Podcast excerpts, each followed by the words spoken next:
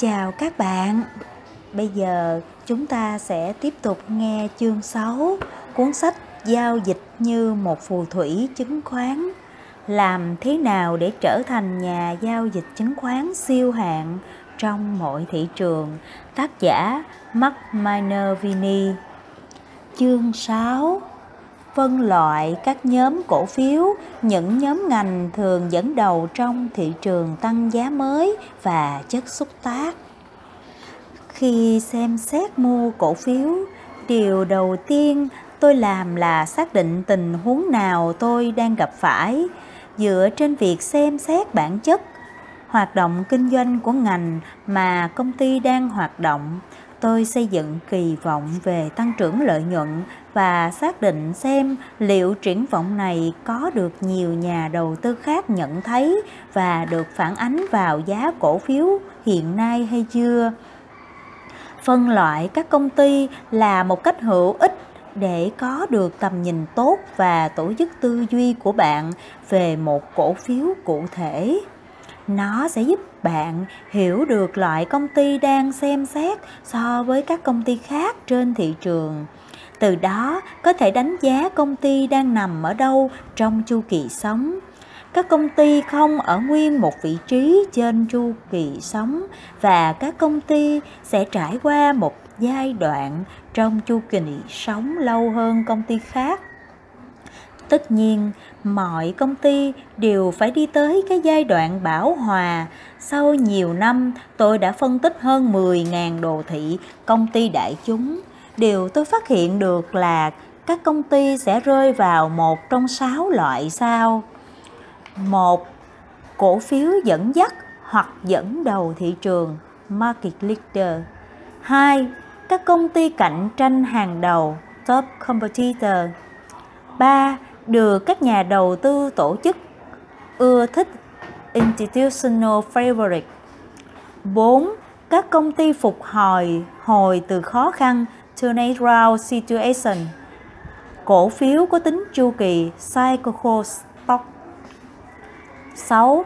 Từng là cổ phiếu dẫn dắt thị trường, nay và nay bị lãng quên. Past leader and larger cổ phiếu dẫn dắt thị trường loại cổ phiếu tôi ưa thích nhất để đầu tư nghĩa là tôi kiếm được nhiều tiền nhất là các cổ phiếu dẫn dắt thị trường các công ty này có tốc độ tăng trưởng lợi nhuận rất nhanh. Một công ty hàng đầu trong ngành thường đứng vị trí số 1, số 2 hoặc số 3 về doanh số và lợi nhuận. Cũng như chiếm thị phần lớn, các cổ phiếu dẫn dắt thị trường dễ dàng nhận ra nhưng hầu hết các nhà đầu tư gặp phải khó khăn về tâm lý để mua chúng giá của những cổ phiếu dẫn dắt thị trường nằm trong nhóm đắt nhất trong giai đoạn 1 khi thị trường chung bắt đầu tăng giá. Chúng là nhóm cổ phiếu đầu tiên thiết lập đỉnh cao mới, chính sức mạnh giá mạnh đến mức không thể tưởng tượng nổi khiến hầu hết các nhà đầu tư nghĩ rằng giá những cổ phiếu này đã tăng quá nhanh, đó là lý do tại sao phần lớn các nhà đầu tư e ngại mua những cổ phiếu có tiềm năng lớn nhất trở thành siêu cổ phiếu điều gì giúp các cổ phiếu dẫn dắt thị trường tiếp tục tăng cao các nhà đầu tư tổ chức hiểu rõ về công ty và đánh giá tích cực triển vọng tăng trưởng dài hạn sẽ là bên mua vào. Họ không quan tâm đến việc cổ phiếu đã tăng bao nhiêu rồi mà là giá sẽ tăng đến đâu và điều gì tạo ra tăng trưởng trong tương lai. Tình huống tăng trưởng tốt nhất là tăng trưởng bền vững, nghĩa là công ty có thị phần lớn trong một ngành đang tăng trưởng nhanh thị phần sản phẩm hoặc dịch vụ của công ty phải tương phải lớn tương xứng với quy mô của công ty và sản phẩm, dịch vụ của công ty phải có lượng cầu đủ lớn giúp công ty tăng trưởng cao trong một thời gian dài. Những công ty này có sản phẩm và dịch vụ tốt hơn đối thủ và thuộc một ngành đang tăng trưởng, mặc dù không cần thiết phải là người dẫn đầu thị phần trong một ngành hoặc một lĩnh vực tăng trưởng ngành. Nó chỉ là yếu tố phụ, có thì càng tốt một công ty chiếm lĩnh được thị phần cao trong ngành tăng trưởng chậm cũng có thể tạo ra tăng trưởng lợi nhuận khá tốt điều quan trọng nhất là công ty này vẫn có thể tạo ra lợi nhuận đáng kể một bản cân đối tài sản khỏe mạnh, lợi nhuận biên ngày càng mở rộng, ROE cao, tỷ lệ nợ nần ở mức vừa phải là những dấu hiệu cho thấy công ty được quản trị tài chính tốt. Một vài cổ phiếu dẫn dắt thị trường có tăng trưởng lợi nhuận cao, ổn định trong một thời gian dài ở những ngành có tốc độ tăng trưởng thấp hoặc chưa tới 5%. Tất nhiên, một công ty chiếm được thị phần lớn trong một ngành tăng trưởng nhanh sẽ tốt hơn vì nó có thể tăng trưởng lợi nhuận nhanh chóng. Câu hỏi chính ở đây là lợi thế cạnh tranh của công ty là gì? Mô hình kinh doanh có thể mở rộng mà không cần phải tái cấu trúc. Tiếp theo, vấn đề là liệu ban quản trị có đang điều hành doanh nghiệp một cách thành công và biến những lợi thế thành lợi nhuận. Các cổ phiếu dẫn dắt thị trường có thể tăng giá rất mạnh khi doanh nghiệp đang ở giai đoạn tăng trưởng cao. Các doanh nghiệp này nói chung thường có tốc độ tăng trưởng lợi nhuận cao hơn 20%. Nhiều công ty có thể đạt mức tăng trưởng lợi nhuận 35 đến 45% trong giai đoạn 5 đến 10 năm. Trong thời kỳ đỉnh cao, một vài công ty có thể đạt tăng trưởng lợi nhuận 3 con số trong thời kỳ đỉnh cao, một vài công ty có thể đạt tăng trưởng lợi nhuận 3 con số từ tháng 3 năm 1989 đến tháng 5 năm 1993, Cisco System đạt mức tăng trưởng lợi nhuận hàng quý trên 100%. Giá cổ phiếu Cisco tăng hơn 13 lần trong giai đoạn đó. Trong suốt đầu những năm 1980, khi Walmart vẫn còn là một công ty ít tên tuổi và chỉ giao dịch 20.000 cổ phiếu mỗi ngày, lợi nhuận của công ty tăng trưởng trung bình 38% trong 14 quý liên tiếp. Giá cổ phiếu Walmart đã tăng giá hơn 1.000% trong giai đoạn này. Ngày nay, Walmart giao dịch hơn 7 triệu cổ phiếu mỗi ngày. Khi Doug hóa ra lại rẻ. Giá của các cổ phiếu dẫn dắt thị trường khi doanh nghiệp đang ở giai đoạn tăng trưởng cao thường trông có vẻ đắt đỏ. Điều này là hoàn toàn bình thường. Một công ty tăng trưởng nhanh hơn phải đáng giá hơn một công ty tăng trưởng chậm hơn. Nhưng đây mới là điều tuyệt vời về những công ty tăng trưởng nhanh. Các công ty này tăng trưởng nhanh đến nỗi phố Wall không thể định giá chúng một cách chính xác khi một cổ phiếu không được định giá hiệu quả, đó chính là cơ hội lớn. Cho tới khi nào công ty vẫn còn có thể duy trì tốc độ tăng trưởng doanh số và lợi nhuận đủ lớn, giá cổ phiếu sẽ tăng rất mạnh. Có thể không phải ngay lập tức, nhưng theo thời gian, giá cổ phiếu sẽ tăng theo sau xu hướng tăng trưởng lợi nhuận. Nhưng chớ hiểu nhầm, các công ty tăng trưởng cao lúc nào cũng an toàn có nhiều rủi ro ở các công ty tăng trưởng cao. Phố Gold có thể trừng phạt các công ty tăng trưởng nhanh nếu lợi nhuận được công bố thấp hơn đôi chút so với kỳ vọng chung. Các công ty tăng trưởng cao, sống hay chết là bởi khả năng đáp ứng lợi nhuận kỳ vọng những công ty này phải liên tục đánh bại dự báo của phố Wall. Khi một công ty báo cáo lợi nhuận tốt hơn kỳ vọng, giá sẽ thiết lập đỉnh cao mới. Cho đến khi nào công ty vẫn còn cho tới khi nào công ty vẫn còn tiếp tục tạo ra tăng trưởng lợi nhuận cao, đủ duy trì kỳ vọng của các nhà đầu tư, giá cổ phiếu có thể tiếp tục tăng và chỉ số PE mở rộng. Mục tiêu của bạn là nên xác định và đầu tư vào các cổ phiếu dẫn dắt thị trường càng sớm càng tốt. Kẻ hủy diệt thị trường thường sẽ xuất hiện một công ty hoàn toàn chi phối toàn bộ một lĩnh vực.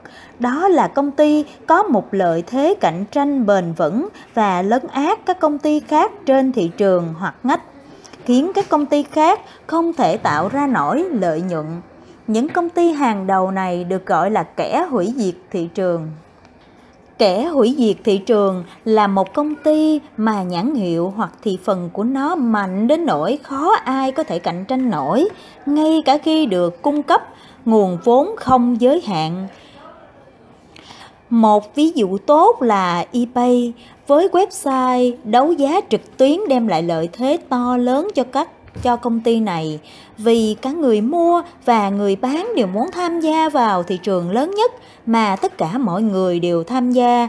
Do đó, mọi người đổ xô đến eBay để tìm kiếm cơ hội hoặc xem xét Trường hợp khác như Apple được xem như là người thiết lập lại thị trường điện thoại thông minh bằng sản phẩm iPhone độc đáo. Công viên chủ đề của Disney được xem như là kẻ hủy diệt thị trường với lợi thế cạnh tranh khá mạnh hoặc cả khổng lồ trong lĩnh vực bán lẻ Walmart cũng là một ví dụ bằng lợi thế theo quy mô, giá bán tại Walmart cực rẻ khiến nhiều đối thủ khó cạnh tranh nổi. Chú thích Kẻ hủy diệt thị trường là một sản phẩm, dịch vụ, thương hiệu hay công ty có lợi thế cạnh tranh đặc biệt và bền vững, khiến cho các đối thủ cạnh tranh không thể tạo được lợi nhuận trong cùng ngành hoặc lĩnh vực đó. Những kẻ hủy diệt này hoạt động bằng cách tập trung lượng hàng hóa khổng lồ ở một thời điểm giao dịch duy nhất với giá được hạ thấp nhất và hiệu quả đặc biệt, từ đó thu hút số lượng khách hàng khổng lồ. Công viên chủ đề khác với công viên giải trí. Công viên giải trí là nơi trang bị nhiều trò chơi quy mô hiện đại, nhưng ở công viên chủ đề của Walt Disney thì còn cho xây dựng thế giới quan độc đáo với bối cảnh là phim ảnh, lịch sử, văn hóa của các khu vực hoặc các nước khác. Disneyland tái hiện các bối cảnh các bộ phim của hãng Disney. Khái niệm giao cắt bánh Ghi chú giao cắt bánh là một thuật ngữ mô tả các sản phẩm giống nhau do sản xuất hàng loạt.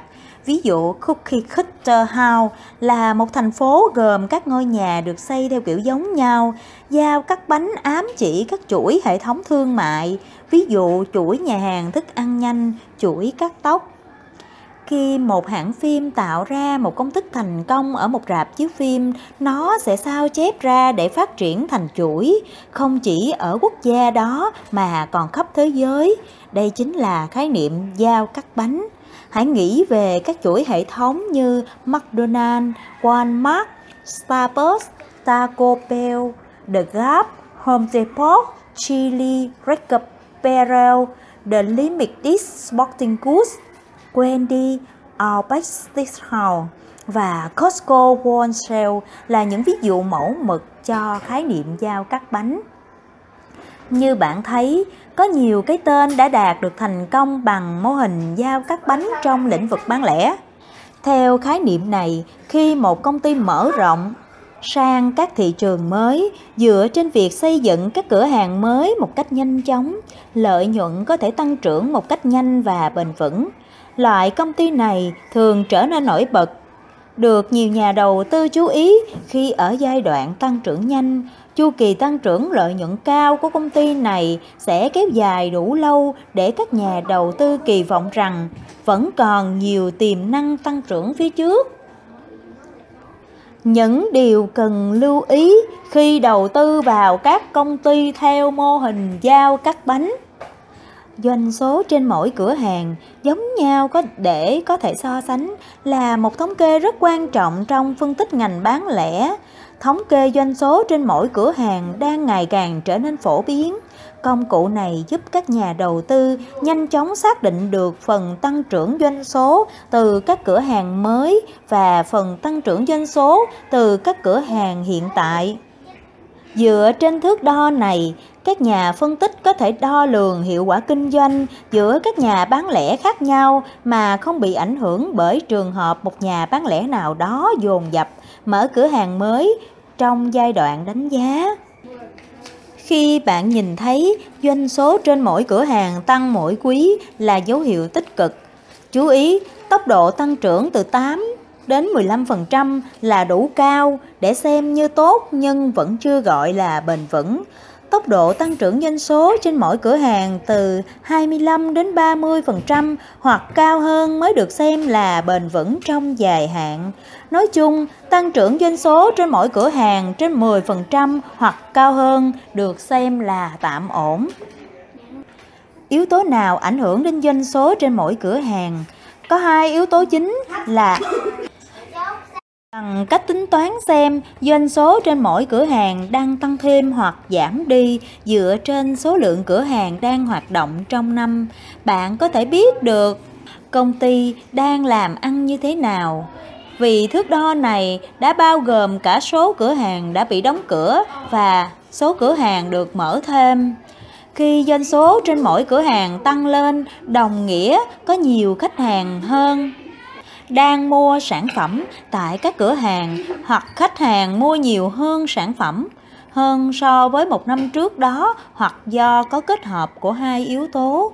Đây là tín hiệu cho thấy các nỗ lực marketing của đội ngũ lãnh đạo đã gặt hái được thành quả và nhãn hiệu công ty được đông đảo người tiêu dùng biết đến. Doanh số trên mỗi cửa hàng sụt giảm, hiển nhiên cho thấy công ty đang gặp phải vấn đề. Sự suy yếu này có thể là do một vài nguyên nhân sau.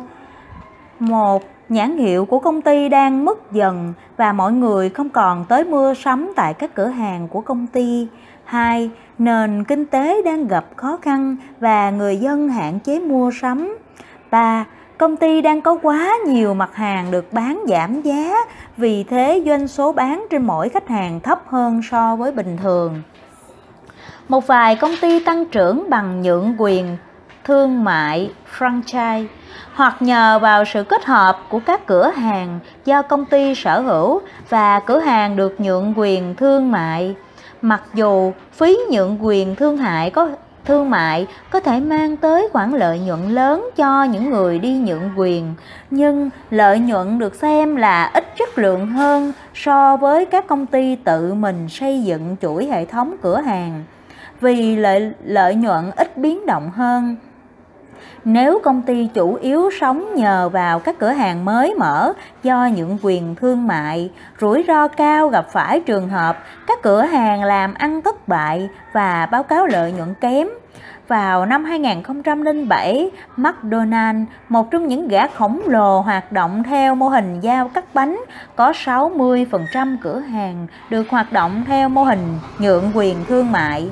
Năm 2007, công ty bị thua lỗ do mục tiêu kích thích kích chính trị cũng như là đối tượng bị chỉ trích nhiều nhất về nguyên nhân gây bệnh béo phì. Hầu như tất cả mọi tội lỗi của fast food đều được ghi cho McDonald. Một yếu tố một yếu tố quan trọng khác cần xem xét trong mô hình giao cắt bánh là sự đa dạng hóa cửa hàng ở nhiều khu vực địa lý. Chẳng hạn, chẳng hạn như phía Bắc, phía Nam, phía Tây, thị trường quốc tế, vân vân. Đây là bằng chứng cho thấy mô hình này có khả năng mở rộng, nhưng nếu mở rộng quá nhanh lại là tín hiệu cảnh báo. Đối với hầu hết các công ty, việc khai trương hơn 100 cửa hàng mỗi năm là con số rất khó để duy trì. Năm 2006, Starbucks khai trương thêm 1.102 cửa hàng so với năm trước đó. Ngay sau đó, giá cổ phiếu Starbucks đạt đỉnh và giảm 82% trong hơn 24 tháng tiếp theo. Đến năm 2011, Starbucks có số cửa hàng đang hoạt động ít hơn năm 2008. Các thước đo khác cần quan sát để đánh giá giữa các công ty trong cùng ngành kinh doanh là doanh số trên mỗi mét vuông cửa hàng hoặc doanh số trên mỗi đồng vốn đầu tư. Các công ty cạnh tranh hàng đầu luôn để mắt tới đối thủ cạnh tranh. Thường chỉ có một, hai hoặc có thể là ba công ty thật sự dẫn đầu nhóm ngành. Nếu tôi yêu cầu bạn kể ra cái tên số 1 hoặc số 2 trong ngành đồ uống không có rượu, soft drink, chắc chắn bạn sẽ trả lời ngay là Coca-Cola và Pepsi. Nếu tôi hỏi bạn công ty nào đứng thứ ba trong ngành này, có lẽ bạn rất khó trả lời. Thế còn ngành cà phê thì sao? Hai cái tên hàng đầu là Starbucks và Dunkin Donuts. Còn ngành phát triển nhà ở là Home Depot và Lowe's. Hãy nên nhớ, mục tiêu của bạn là tìm kiếm siêu cổ phiếu tiếp theo. Hay nói cách khác, bạn phải nhận ra ai là Starbucks tiếp theo, ai là Apple tiếp theo và ai sẽ là Google tiếp theo vào năm 1981, MCI Communication đã thách thức công ty dẫn đầu thị trường là AT&T. Việc MCI công bố con số lợi nhuận lớn là nguyên nhân khiến giá cổ phiếu tạo điểm phá vỡ, thoát ra khỏi vùng củng cố kéo dài 17 tuần và thiết lập đỉnh cao mới vào ngày 2 tháng 4 năm 1981 và thiết lập đỉnh cao mới vào ngày 2 tháng 4 năm 1981. Tuy nhiên, đó chỉ là khởi đầu cho xu hướng tăng giá mạnh kéo dài. Trong 22 tháng tiếp theo, giá cổ phiếu của MCI tăng hơn 500%. Các công ty cạnh tranh hàng đầu có thể không phải là công ty xuất sắc hoặc dẫn đầu ngành, thậm chí không có sản phẩm ưu việt hơn so với công ty dẫn đầu ngành. Đơn giản là công ty đã xuất hiện đúng lúc, đúng thời điểm. Mặc dù mặc dù các công ty cạnh tranh hàng đầu có thể ở trong cùng ngành tăng trưởng nhanh với các công ty dẫn đầu ngành, sản phẩm, dịch vụ hoặc cửa hàng của công ty ít nổi tiếng hơn so với công ty dẫn đầu ngành. Các công ty cạnh tranh hàng đầu này cũng có thể tạo ra tốc độ tăng trưởng lợi nhuận cao và giá cổ phiếu tăng giá mạnh kéo dài, bất chấp chúng yếu thế hơn so với công ty dẫn đầu. Thậm chí, hai công ty mà cạnh tranh hàng đầu trong ngành cuối cùng sẽ chiếm lấy thị phần từ công ty dẫn đầu và trong một số trường hợp nó sẽ trở lại vị trí số 1. Giá cổ phiếu của các công ty cạnh tranh hàng đầu phản ánh hiện tượng này và sẽ có thành quả tăng giá tốt hơn trong khi cổ phiếu của các công ty dẫn đầu đang còn tiêu hóa đợt tăng giá trước đó. Từ năm 1990 đến năm 2000, giá cổ phiếu Home Depot tăng 3.700%, tức tốc độ tăng trưởng kép hàng năm hơn 40%. Trong suốt giai đoạn này, giá cổ phiếu Lower Love chỉ tăng 1.000%, tức chỉ bằng 1 phần tư so với mức tăng giá của Home Depot. Sau đó, từ tháng 1 năm 2000 đến tháng 1 năm 2004, giá cổ phiếu của Lowe tăng hơn 100%, trong khi giá cổ phiếu của Home Depot giảm 40% từ đỉnh cao mọi thời đại. Điều này đã làm thay đổi kết quả cuộc đua. Tính trong khoảng thời gian 14 năm, giá cổ phiếu của Lowe tăng 2.900%, nhưng Home Depot chỉ tăng 1.800%. Home Depot là công ty dẫn đầu ngành trong hơn một thập niên và đối với các nhà đầu tư nhìn thấy những trục trặc bên trong, vấn đề chỉ là thời gian khi nào họ nhảy khỏi con tàu Home Depot luôn luôn theo dõi cổ phiếu của hai hoặc ba công ty cạnh tranh hàng đầu trong ngành. America Online là công ty dẫn đầu ngành trong thị trường tìm kiếm Internet cho đến khi Yahoo ra đời và chiếm lấy vị trí số 1.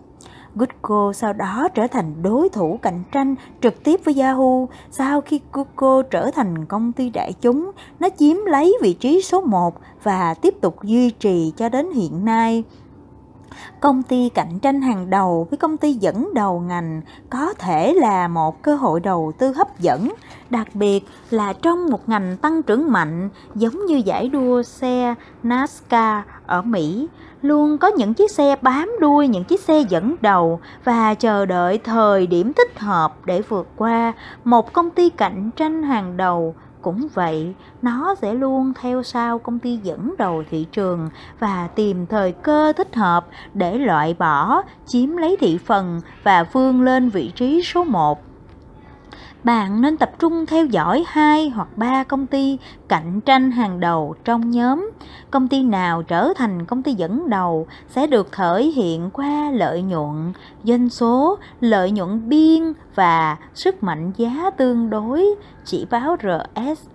Điều này đặc biệt đúng nếu nhóm ngành này đang là nhóm ngành dẫn dắt trong một thị trường tăng giá mạnh kéo dài. Khi Netflix trở thành công ty đại chúng, Blockbuster đạt đỉnh. không có dấu hiệu nào báo trước trong vòng 15 ngày kể từ khi Netflix trở thành công ty đại chúng, cổ phiếu của Blockbuster Video đã vĩnh viễn đạt đỉnh dài hạn. Điều này là hoàn toàn dễ hiểu khi Netflix cung cấp được sản phẩm dịch vụ tốt hơn, thuận tiện hơn cho ngành kinh doanh cho thuê phim. Ghi chú, Blockbuster chỉ là cửa hàng cho thuê phim truyền thống, trong khi Netflix là gã khổng khổng lồ cho thuê phim trực tuyến trực tuyến và đó là lý do Netflix đã chiến thắng trong kỷ nguyên công nghệ. Giá cổ phiếu của Block. Blockbuster đạt đỉnh ngay sau khi Netflix xuất hiện trên sàn giao dịch chứng khoán, gần như dòng tiền đầu tư được chuyển từ Blockbuster sang Netflix tôi có thể nhìn thấy sự chuyển dịch này qua cuộc sống đời thường. Gã hàng xóm của tôi là chủ một cửa hàng nhỏ cho thuê phim đã phải đóng cửa vì sự xuất hiện của Netflix. Sau đó, một loạt các cửa hàng khác trong vùng phải đóng cửa theo. Hình 6.1 Cổ phiếu Netflix, mã NFLX so với cổ phiếu của Blockbuster Video, mã BLOAQ từ năm 2002 đến năm 2011.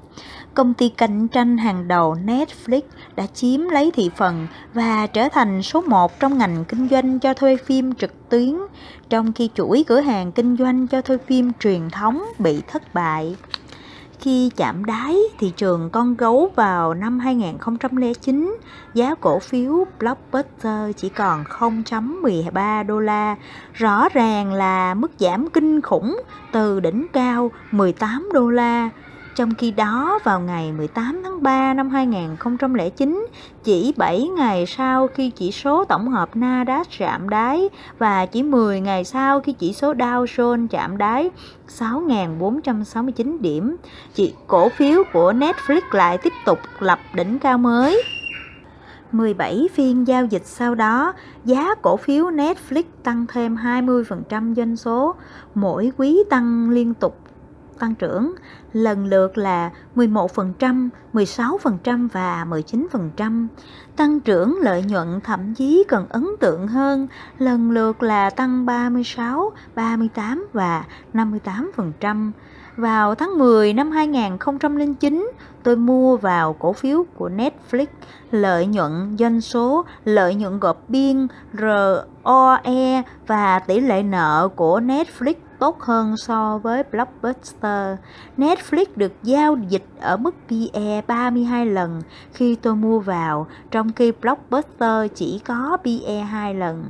Cổ phiếu nào mới thực sự rẻ hơn? Sau khi Netflix trở thành công ty đại chúng, giá cổ phiếu đã tăng hơn 3.400% trong khoảng thời gian này. Giá cổ phiếu Blockbuster đã mất tới 99% giá trị những công ty được các nhà đầu tư tổ chức yêu thích. Các nhà đầu tư tổ chức luôn yêu thích các công ty chất lượng, nhưng bạn đừng trở nên quá ấn tượng với các loại công ty này. Đây là những công ty bảo hòa vì chúng không còn có bí mật kinh doanh nào để tiếp tục tăng trưởng cao. Các công ty này nói chung có thành tích tăng trưởng doanh số và cổ tức rất ấn tượng. Đó, và đó là vì đó là lý do chúng thu hút dòng vốn đầu tư của các tổ chức bảo thủ vì khả năng của ban quản trị trong việc làm tăng lợi nhuận, mở rộng lợi nhuận biên và tạo ra giá trị cho cổ đông đã được lịch sử chứng minh. Tăng trưởng lợi nhuận nói chung thường ở mức thấp và chưa quá 15%. Những công ty này được cho chắc chắn là không thể bị phá sản. Thông thường chúng là những cổ phiếu blue chip hàng đầu, ví dụ như Coca-Cola, Johnson Johnson, General Electric và một vài cái tên khác. Mặc dù đây là những cổ phiếu tốt, nhưng có một vấn đề, giá cổ phiếu sẽ gần như đi ngang khi cổ tổ chức đã gom đủ số hàng mong muốn. Mặc dù lợi nhuận của các công ty trông rất tốt và bền vững, nhưng thường tăng trưởng chậm và vì thế rất ít có cơ hội tăng giá mạnh. Bạn sẽ khó trở thành nhà giao dịch siêu hạng nếu như có ôm lấy các blue chip hàng đầu như General Electric hay Procter Gamble. Đôi khi vì những sai lầm trong quản trị hoặc các rủi ro bất khả kháng hoặc do sự điều chỉnh của thị trường con gấu, giá cổ phiếu các công ty này sẽ rớt giá thảm hại. Tuy nhiên, khi thị trường chung hồi phục, giá các cổ phiếu blue chip như vậy cũng có sự tăng giá mạnh. Các công ty phục hồi từ khó khăn Lợi nhuận lớn có thể giúp các công ty đang gặp phải vấn đề chuyển sang xu hướng tăng giá khi mua những cổ phiếu của những công ty phục hồi từ khó khăn, bạn hãy tìm những công ty đã có kết quả lợi nhuận tích cực trong hai hoặc ba quý gần nhất. Bạn nên nhìn thấy ít nhất hai quý có tăng trưởng lợi nhuận cao hoặc một quý đủ để kéo EPS hiện tại. EPS trailing của 12 tháng lên gần hoặc cao hơn đỉnh cũ khi mua cổ phiếu của các công ty hồi phục phục hồi từ khó khăn bạn hãy tự hỏi chính mình, liệu lợi nhuận biên có phục hồi hay không và lợi nhuận biên đã trở lại hoặc ở gần đỉnh cũ hay chưa? Liệu kết quả lợi nhuận tích cực này có phải là do việc cắt giảm chi phí? Công ty đang làm gì để tăng lợi nhuận trong khi cắt giảm chi phí? Công ty có bao nhiêu tiền mặt? Mặc dù công ty có thể xài hết số tiền mặt này, nhưng bạn có thể đánh giá tốc độ tiêu tiền và duy trì khả năng chi trả nợ trong khoảng thời gian bao lâu trong bối cảnh khó khăn. Công ty nợ bao nhiêu, các khoản nợ vay ngân hàng có thuộc nhóm xấu nhất không, công ty có thể duy trì hoạt động bao lâu khi đang giải quyết các vấn đề khó khăn điều quan trọng là đánh giá xem sự phục hồi này là tốt hơn hay tệ hơn so với kỳ vọng nếu tệ hơn so với kỳ vọng, chắc chắn lực bán sẽ quay trở lại tôi tìm kiếm tốc độ tăng trưởng trong một vài vài quý gần nhất phải trong chiều hướng tăng dần Thông thường tốc độ tăng trưởng này sẽ cao hơn con số tăng trưởng 3 đến 5 năm gần nhất. Vốn thường là những con số âm hoặc tăng trưởng chậm. Đây là câu hỏi quan trọng nhất khi mua các cổ phiếu phục hồi từ khó khăn. Liệu cổ phiếu này có đang tăng giá mạnh? Liệu các cổ, các yếu tố cơ bản của công ty sẽ tốt trở lại không? Bạn nên nhìn thấy cả hai điều này các cổ phiếu phục hồi từ khó khăn thường tăng giá rất mạnh khi so sánh với các quý trước đó. Thường sẽ có mức tăng giá khoảng 100% hoặc cao hơn trong 2 hoặc 3 quý gần nhất. Nên nhớ, một cổ phiếu không nhất thiết phải luôn luôn nằm một trong sáu nhóm kể trên. Đây là lý do tại sao điều quan trọng phải hiểu được sản phẩm và dịch vụ của công ty như thế nào cũng như tiềm năng tăng trưởng doanh số. Hãng máy tính Apple từng rơi vào tình cảnh khốn đốn suýt phá sản vào năm 2003 và được xem là thuộc nhóm cổ phiếu phục hồi từ khó khăn. Sau đó, số cổ phiếu này trở thành nhóm cổ phiếu tăng trưởng. Tiếp theo là nhóm cổ phiếu được các nhà đầu tư tổ chức ưa thích từ năm 2001 đến năm 2003, doanh thu và lợi nhuận biên của Apple sụt giảm thê thảm, khiến lợi nhuận và giá cổ phiếu rơi mạnh. Giá cổ phiếu Apple đã giảm hơn 80% từ đỉnh cao nhất. Mọi chuyện ảm đạm đến nỗi Michael Dell, nhà sáng lập của hãng sản xuất máy tính Dell, khi được hỏi ông ta sẽ làm gì nếu như điều hành Apple, ông ấy trả lời đóng cửa và trả tiền lại cho cổ đông. Tuy nhiên, sự ra đời của sản phẩm mới đã mang lại cuộc sống mới cho công ty này. Đó là khi công ty cho ra đời iPod vào năm 2001 và cửa hàng Eaton vào năm 2003. Đây được xem là cú phục hồi ngoạn mục nhất trong lịch sử công ty từ năm 2003 đến năm 2011. Lợi nhuận biên ròng của Apple tăng dần mỗi năm từ 1.2% lên ấn tượng 23,9%.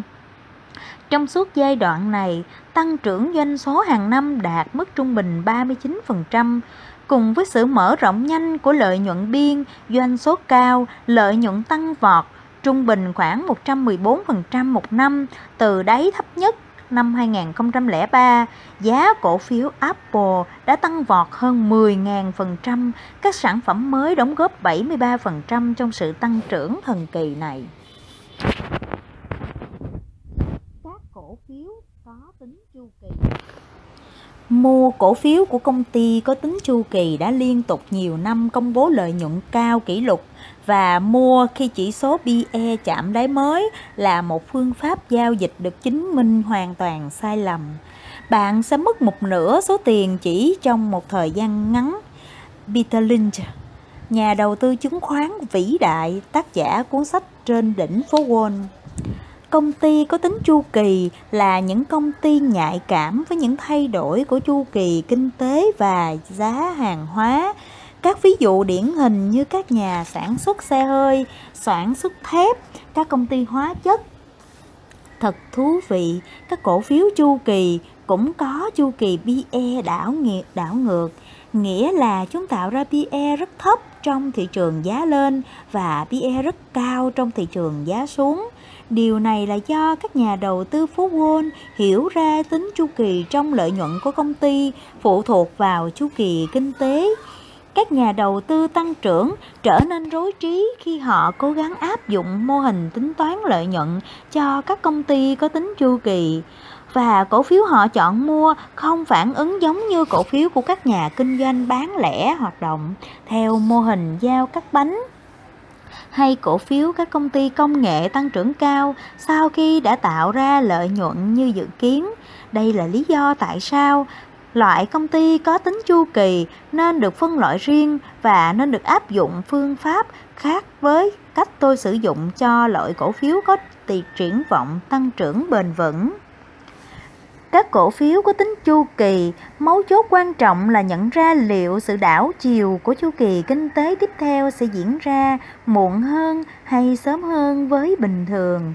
Hàng tồn kho, nguồn cung, lực cầu là những biến số quan trọng để phân tích các cổ phiếu có tính chu kỳ. Khi chỉ số PE của các cổ phiếu chu kỳ đạt mức rất thấp, sau khi lợi nhuận lại tăng trong nhiều tháng hoặc nhiều năm, đó thường là dấu hiệu cho thấy đỉnh sắp xuất hiện. Khi chỉ số PE đạt mức rất cao và sự ám đạm của công ty hoặc ngành đã kéo dài, đáy sắp hoàn tất. Tại đáy của các chu kỳ dao động, các đặc điểm sau sẽ xuất hiện.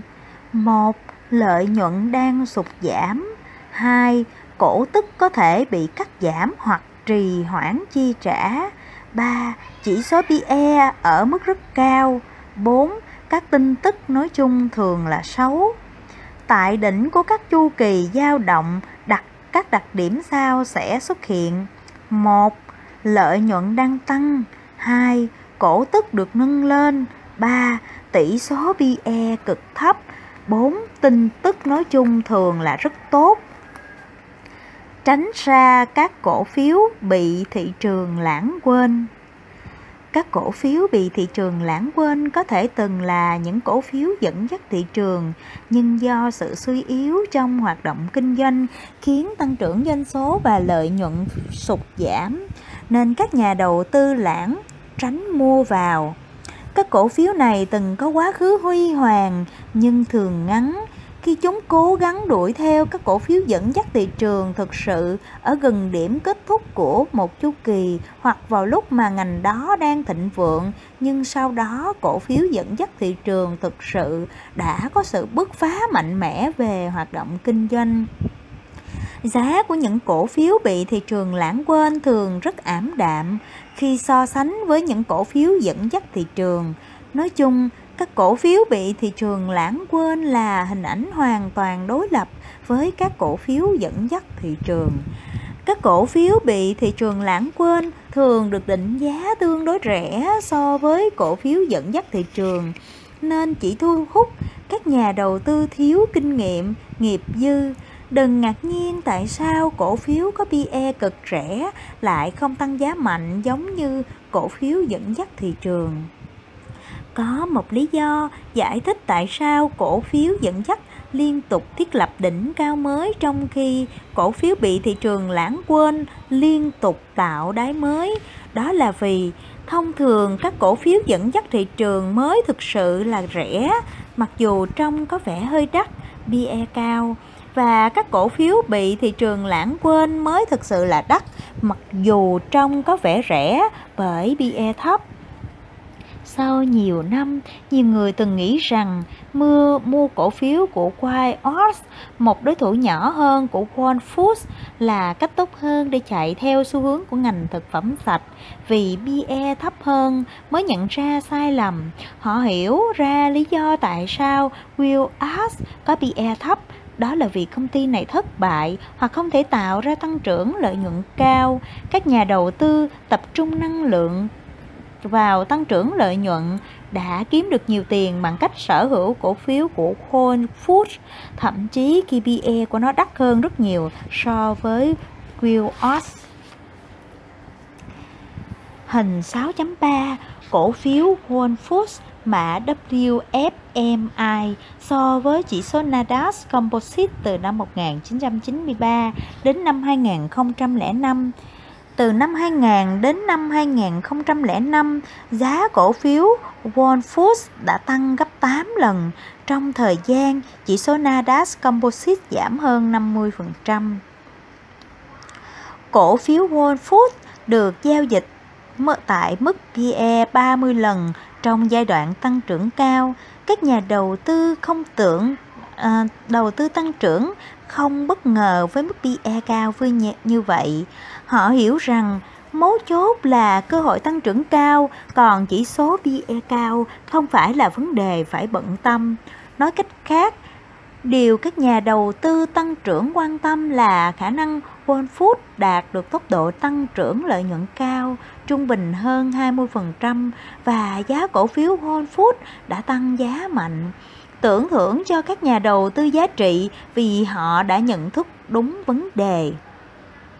Những nhóm ngành thường dẫn đầu trong một thị trường tăng giá mới.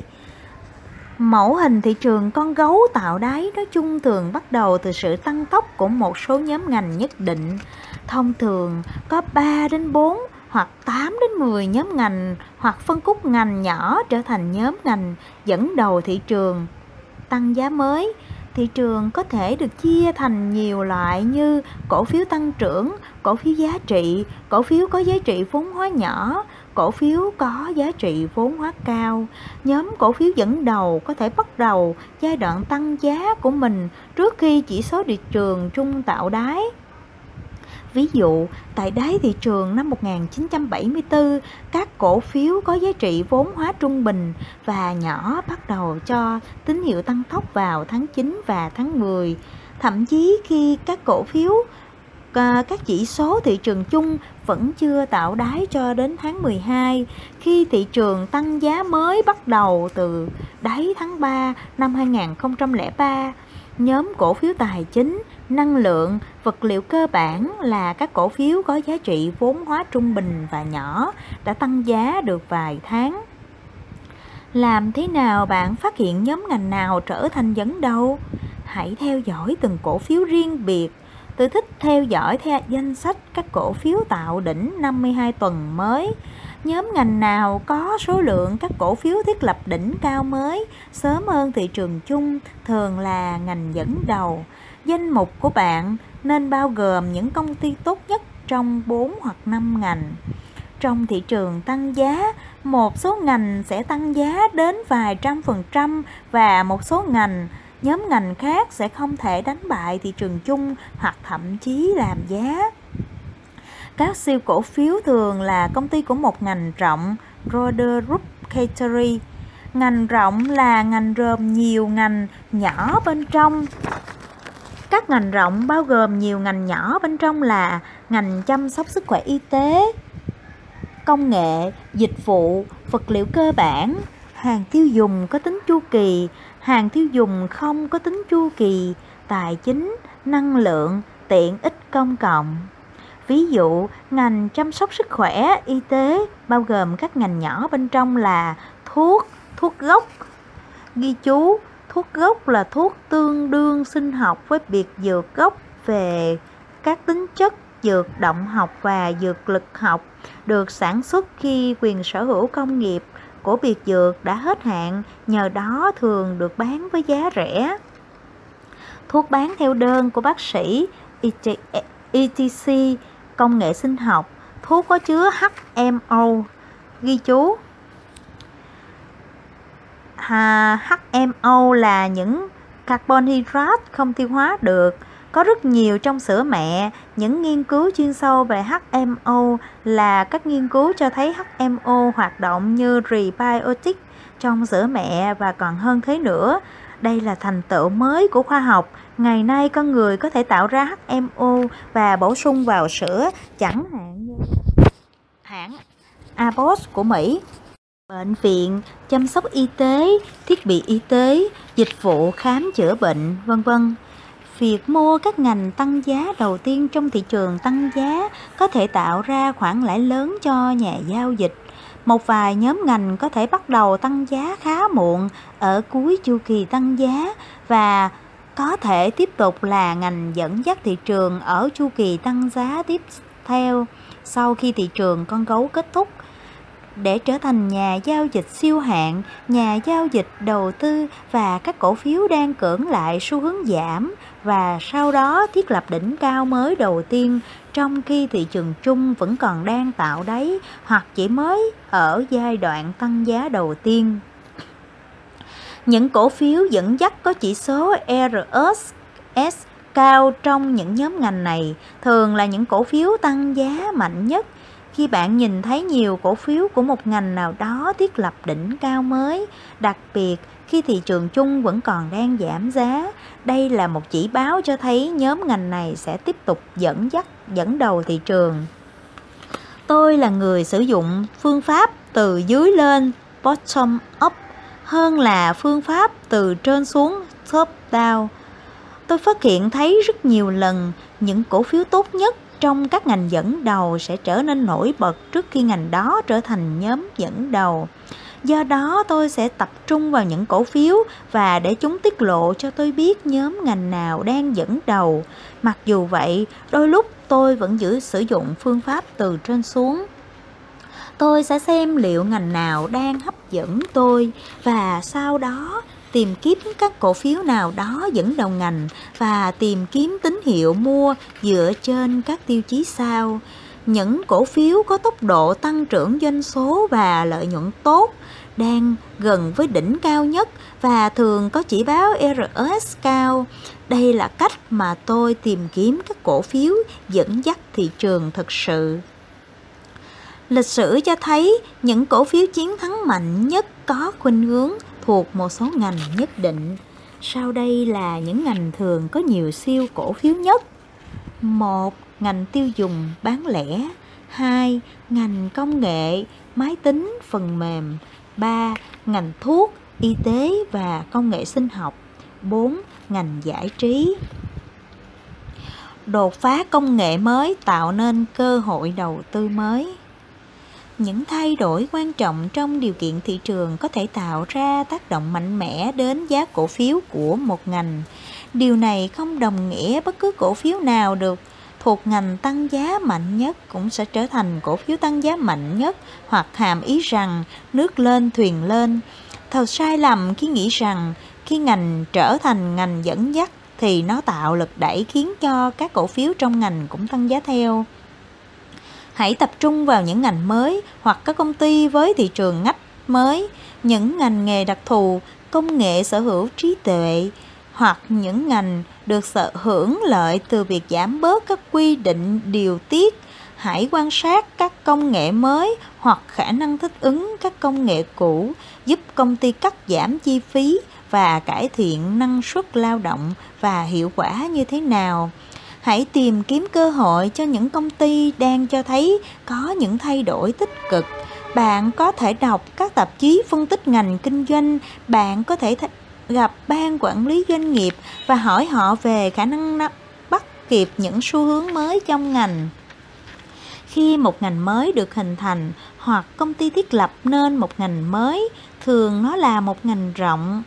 Ví dụ US Surgical là một công ty sản xuất các sản phẩm y tế. Sau khi trở thành người tiên phong trong kẹp phẫu thuật vào năm 1987, toàn bộ phương pháp y học mới đã trở thành một thị trường ngách riêng của công ty.